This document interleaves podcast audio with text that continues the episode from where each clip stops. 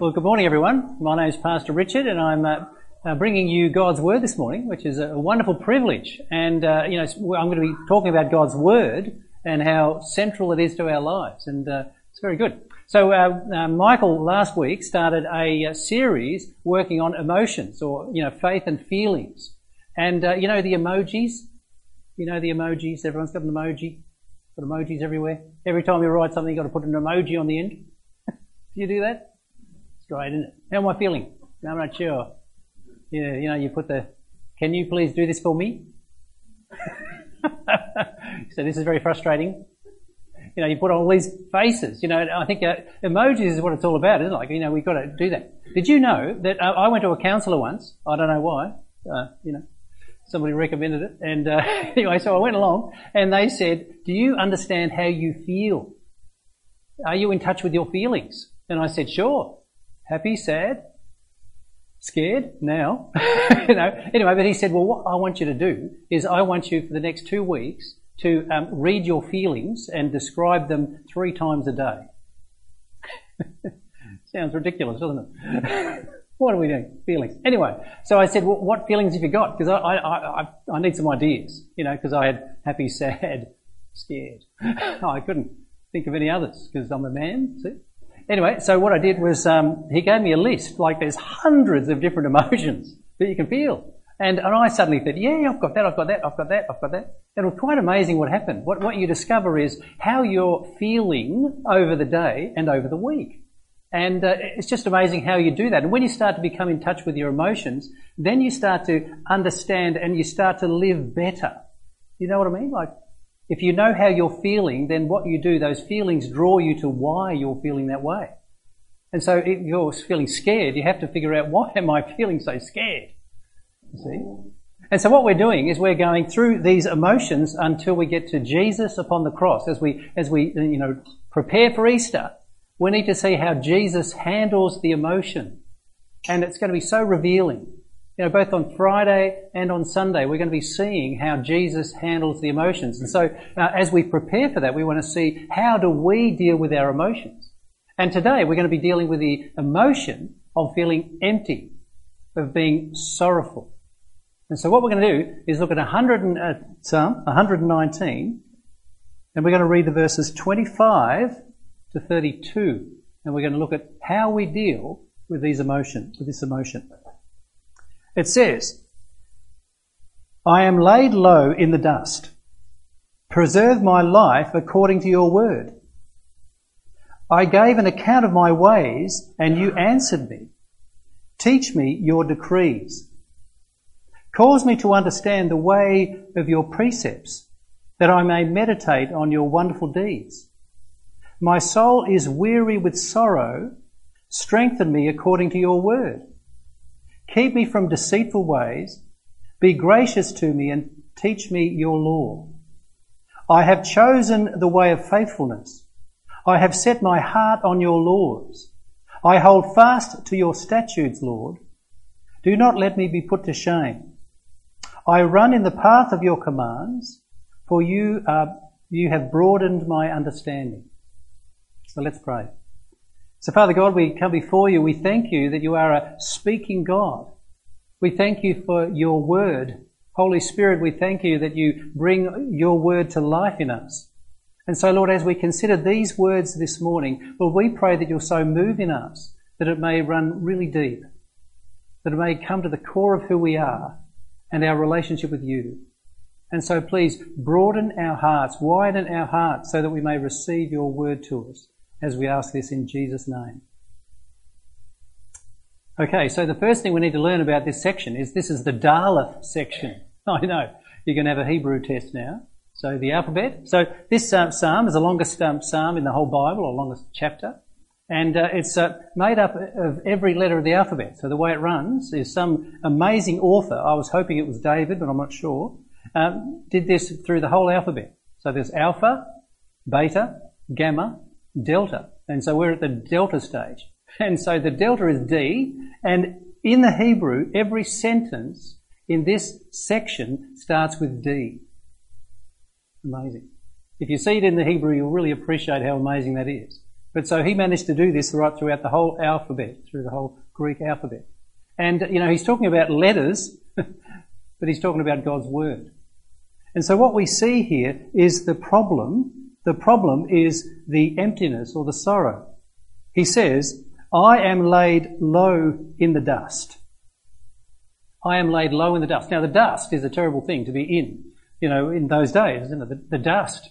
I mean, uh, you know, if you're in the dust, you're eating serpent's food. Remember that? In uh, Genesis chapter three, um, when uh, God cursed the serpent for leading uh, God's people astray, uh, he said, on your belly you will go, and you will eat dust for the rest of your life. You know, serpent's food is not good food, see? Or if you put dust on your head, that's humiliation, isn't it? That's you're you're on the on the dirt. You're repenting before God. You're putting dust on your head. Or when you're in the dust in the Old Testament, you're dead. It's actually the grave. And so what this psalmist is saying is, I am laid low in the dust. I am dead. I am as good as dead. I am eating serpent's food. And then in verse twenty-eight, he says, my soul is weary with sorrow. My soul is weary with sorrow. It's not, not just I'm, I'm having a bad day. You know, I'm, I'm in the dust and my soul is weary. I just, I just, I just can't rise above the problems that I have. I'm on the dirt. I'm on the ground. I'm on my knees. I'm on the, I can't, I can't rise above the problems that I have. And so what we need to see is, what does this psalmist do with this feeling? And this psalm, or this section of the psalm, is so awesome in how he deals with it. You know, he knows where to go, you see. He says in verse twenty-five, I am laid low in the dust. I can't rise above it. I am dead, as good as dead. And then he says, preserve my life according to your word. And, uh, you know, it's the word there in the Hebrew says preserve, but I prefer the word revive. Revive, like, you know, the English word preserve sounds like you want to preserve it, like pickles. But I think it's it's a revival prayer. It's a revival prayer. So he says, I am laid low, I need revival, so remi- revive me, bring me to life again according to your word. Your word brings life. And so that's how he begins. And so it's really important to see what God does with his word. So how do you get revival? How do you become new and powerful and effective in your life, in your family, and in your community? Does anyone here want revival? Say it again, Simon. and, and everybody said, amen. Who wants revival? We all want revival, don't we? We know that there are parts of us that are still dead and need reviving. We want to be completely revived so that then we are right before God, blessed before God, and a powerful influence for God in our community. We all want revival. And if you don't want revival now, shame on you, because then you don't know what you're missing. Being revived by God himself means that you have spiritual life that you have never experienced or no one else could experience unless they have a relationship with God. It begins there, you see. And so this psalmist says, I am laid low, I'm as good as dead. Now you revive me according to your word. And then he goes on and explains how that works. See? Let's have a look. I gave an account of my ways, and you answered me. I gave an account of my ways. You know, so I gave a confession. I testified to you about my life. So the first thing he does to gain revival is he confesses his life before God. See? How do you think that would work? How would that work for you? You would say, Lord, I want revival according to your word, and I'm going to begin with confession. In my life, I have depended on myself. In my life, I have made so many other things more important than you. In my life, I have been worried about so many things and scared about so many things and afraid of so many things, and I haven't put you first. This is my problem. This is why I'm not revived right now, and this is why I feel dead. Spiritual death comes from separation from God. And so the opposite is true. When we get into the presence of God, we become spiritually alive, filled with joy and peace that cannot be taken away. And so that's what he says. I give an account of my life. So he confesses his sins. He confesses his life before God. And then what does God do? As soon as he starts confessing his sin or his life before God, God answers him. Just, you see, I love that. Just like Isaiah. Remember when Isaiah was commissioned, he was in the temple and the glory of the Lord appeared in the temple. He said, woe is me. Woe is me. I am ruined. And as soon as he said the word ruined, you know, the angel came and showed him healing. And this is what we have here. As soon as he starts to confess, then God answers. God answers. God speaks. Do you hear the voice of God when you come before him seeking revival? If you don't hear the voice of God, then there's something wrong. There's something dead that needs reviving, isn't there? And so what happens is God speaks. And so how does God speak? And this is what he does. It says, teach me your decrees. And so God answers with decrees. God answers with the word of the gospel. God answers with his word. He speaks it from his heart, through his mouth, into our heart, so that we may hear God's decrees. How does God speak to us? He speaks to us with his word into our heart, and it comes alive and transforms us, and we become revived, you see? Reviving. And that's just one. The next thing that happens is, he says, cause me to understand the way of your precepts. So he doesn't just speak and say, do this and do this and don't do that and don't do that and do this. He actually says, he gives you understanding. I love that. He doesn't just say, oh, just blindly obey, do what I say and everything will be fine. We tend to think Christianity is like that, don't we? We tend to think it's a bunch of rules and a bunch of regulations and things we don't do, and, oh, we have to smile and we have to say nice things and, you know, we have to not steal and we have to figure out how all that works, and it's just sort of this blind obedience. And yet the God of love, who answers us in grace, says, this is how you do it. I'll give you the reason. I'll help you know. Isn't that wonderful? If you say, oh, that's why, then you'll do it, you see. Have you ever had that when you were a child? You know, you... You said, because I said so, do this thing.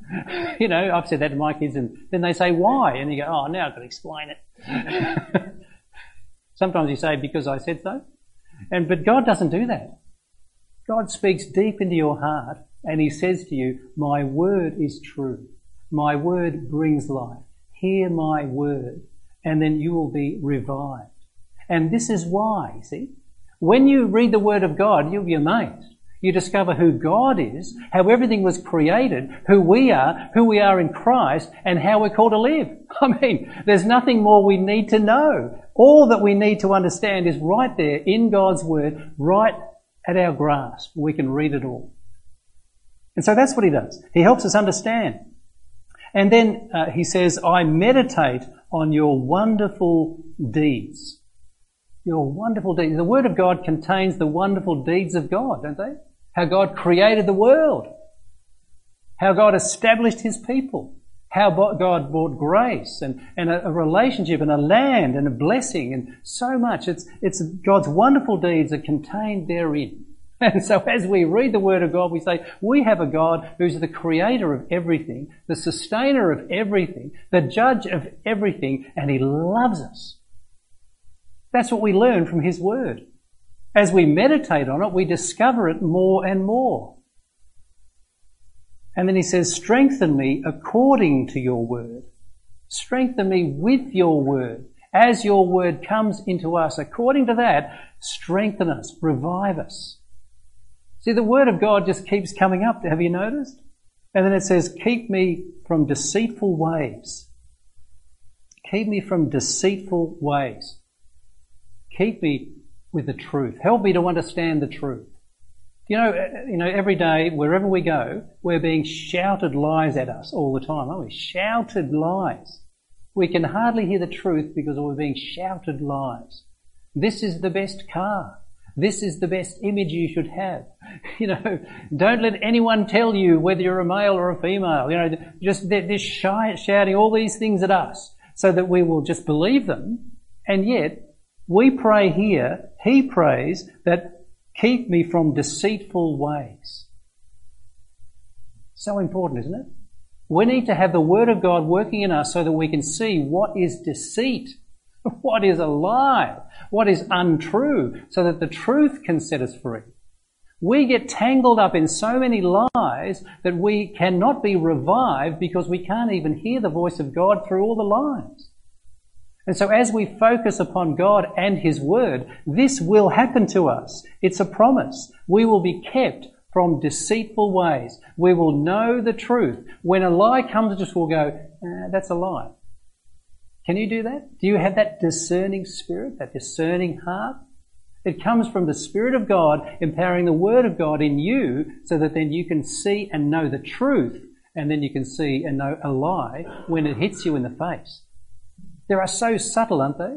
The Satan is going around like a roaring lion, and he's trying to convince you not to believe the Word of God, not to read the Word of God, not to meditate on the Word of God so that you will not be revived. Because the worst thing he could possibly think of is you or me revived. Can you imagine the threat that we are to Satan and his demons and people if we're revived?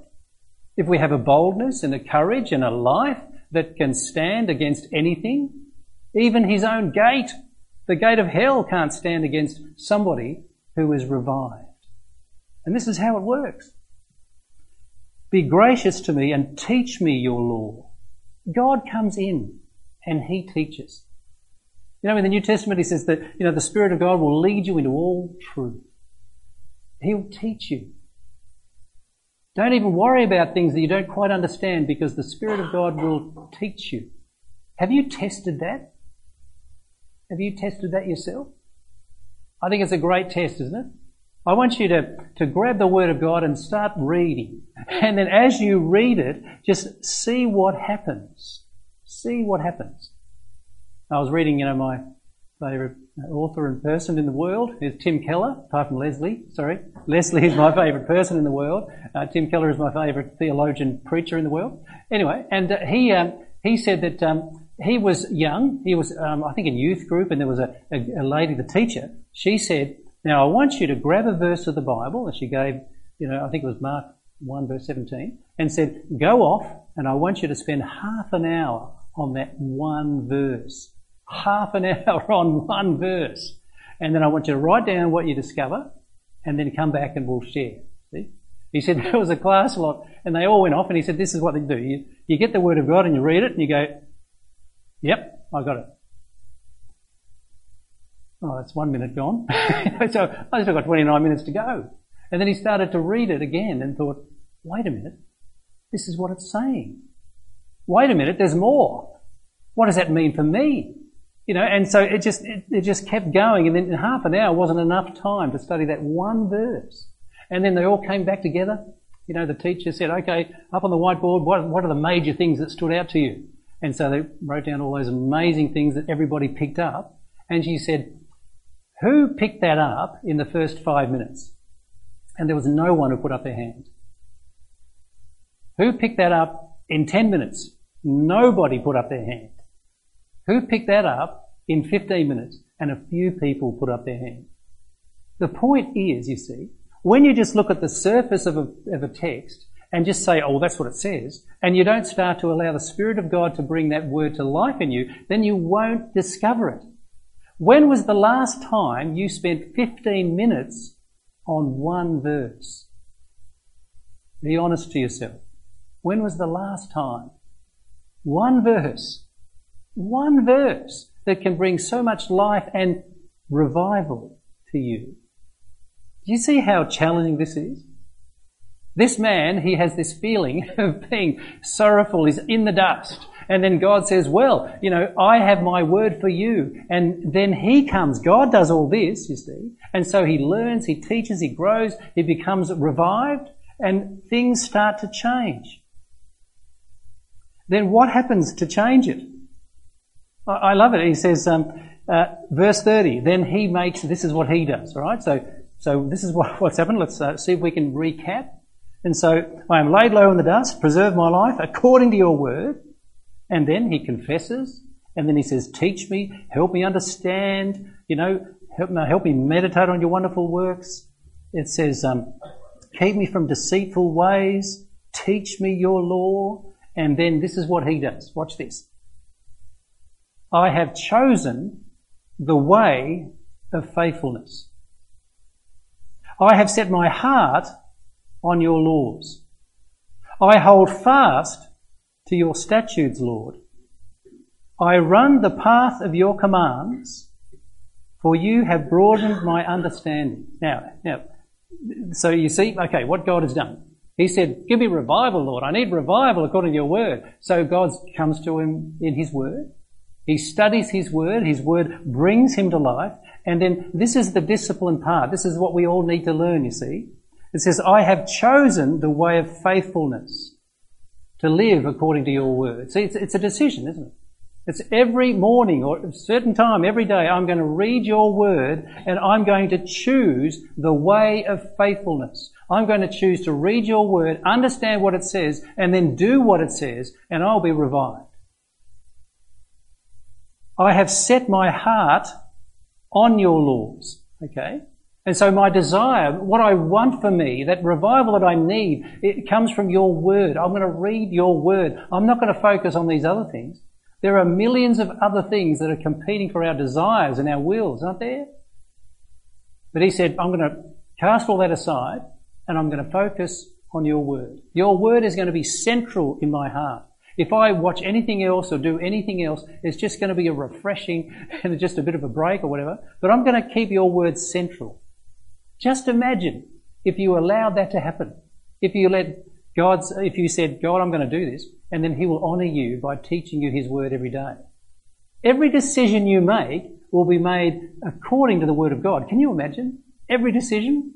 How many decisions do we make every day?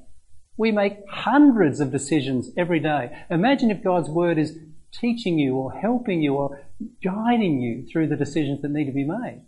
You'll be amazed at how revived you feel as you hear and practice what God does. It's just incredible. Then he says, um, I hold fast to your statutes. I'll hold fast to your statutes, which is another word for the law of God or the decrees of God. And I hold fast to them. Now, what we need to see, if we go back to the Hebrew, is he said originally, I, I am laid low in the dust, which I cling to the dust. I'm just dust. I'm clinging to the dust. But here he says, I cling to your statutes. You see what's happened? He was clinging to dust. He was unrevived. He was dead. He went to God according to his word. He meditated on God's word. And then suddenly now he's holding on to God's word. And so he's demonstrating to us he is revived, right? He is revived. He says, I hold fast to your statutes or to your word. Do not let me be put to shame. And then he says the most amazing words of all, I run in the path of your commands. I run in the path of your commands. You see the difference? Clinging to the dust, being revived by the word of God, uh, choosing to, um, to, to weigh on it, to um, hold it, and now he's holding it, and now he's running. Running. Do you see the difference? Dust, running. This is the picture that he says. So I run the path of your commands. So I'm going to read your word and I'm going to run through my life uh, living according to your word. And then he says the best word of all, which is you have broadened my understanding. You have... I, I don't... Yeah, I'm sorry. I, um, apologies to the uh, person who did this, but... You have, you know, broadened my understanding. It doesn't sound good.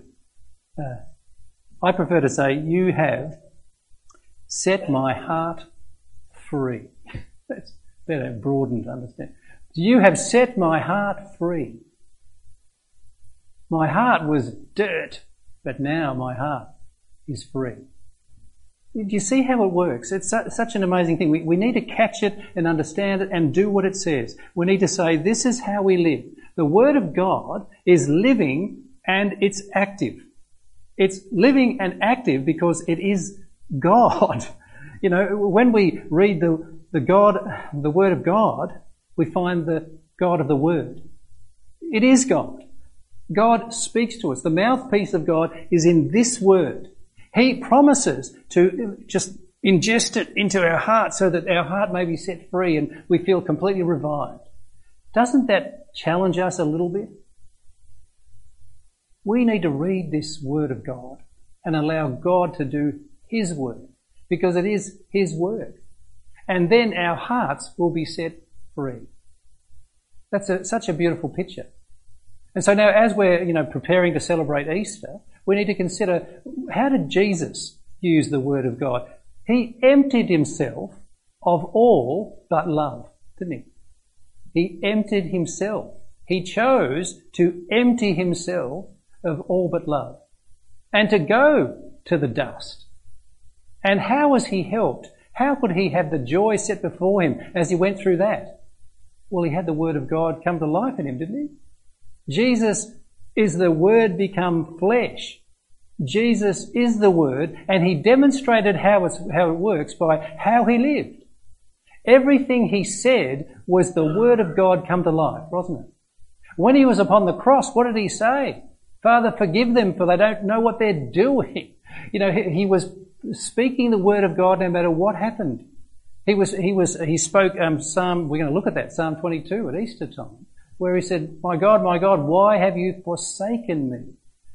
Jesus lived, was a living witness to how the Word of God revives someone and then how they live.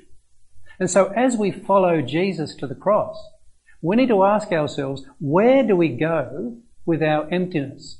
Where do we go with our sorrow? Where do we go with our worry? Where do we go with our anxiety? The Word of God needs to be in us, because it will revive us and help us through. And so often I say that, you know, we need to have these um, these word bombs, like a, a landmine in our hearts, don't we? When we start to feel anxious, we need to have a, an explosion of God's Word. Is that what you do? Don't be anxious about anything, but by prayer and petition bring your requests to God. Oh, you know, I, I, feel, I feel alone and forgotten. And God comes to us and says, I have you in the palm of my hand. I will not let you go.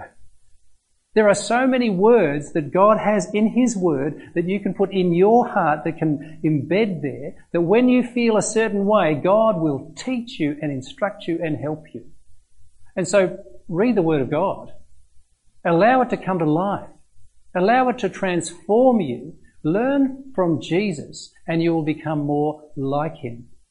Let's pray. Heavenly Father, we thank You for Your Word. We thank You that Your Word is living and active. Oh. We thank You for how it brings life and transforms.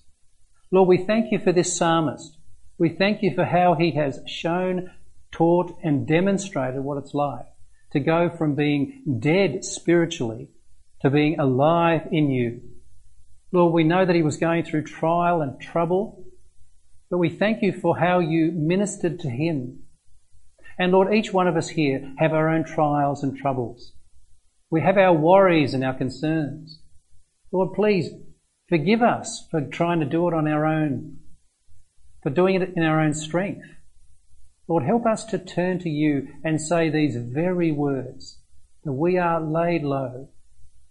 Revive us according and with and by Your Word. Lord, forgive us for not reading Your Word enough, for not studying it well enough, for not digging deeply within it. And so, Lord, we pray that You'll give us eyes, that You'll give us a heart, that You'll give us a desire to know Your Word. And then, Lord, please do Your work. Bring understanding. Bring clarity. Teach us. Keep us from lies. And help us to depend upon You. And we pray all these things in Jesus' name. Amen.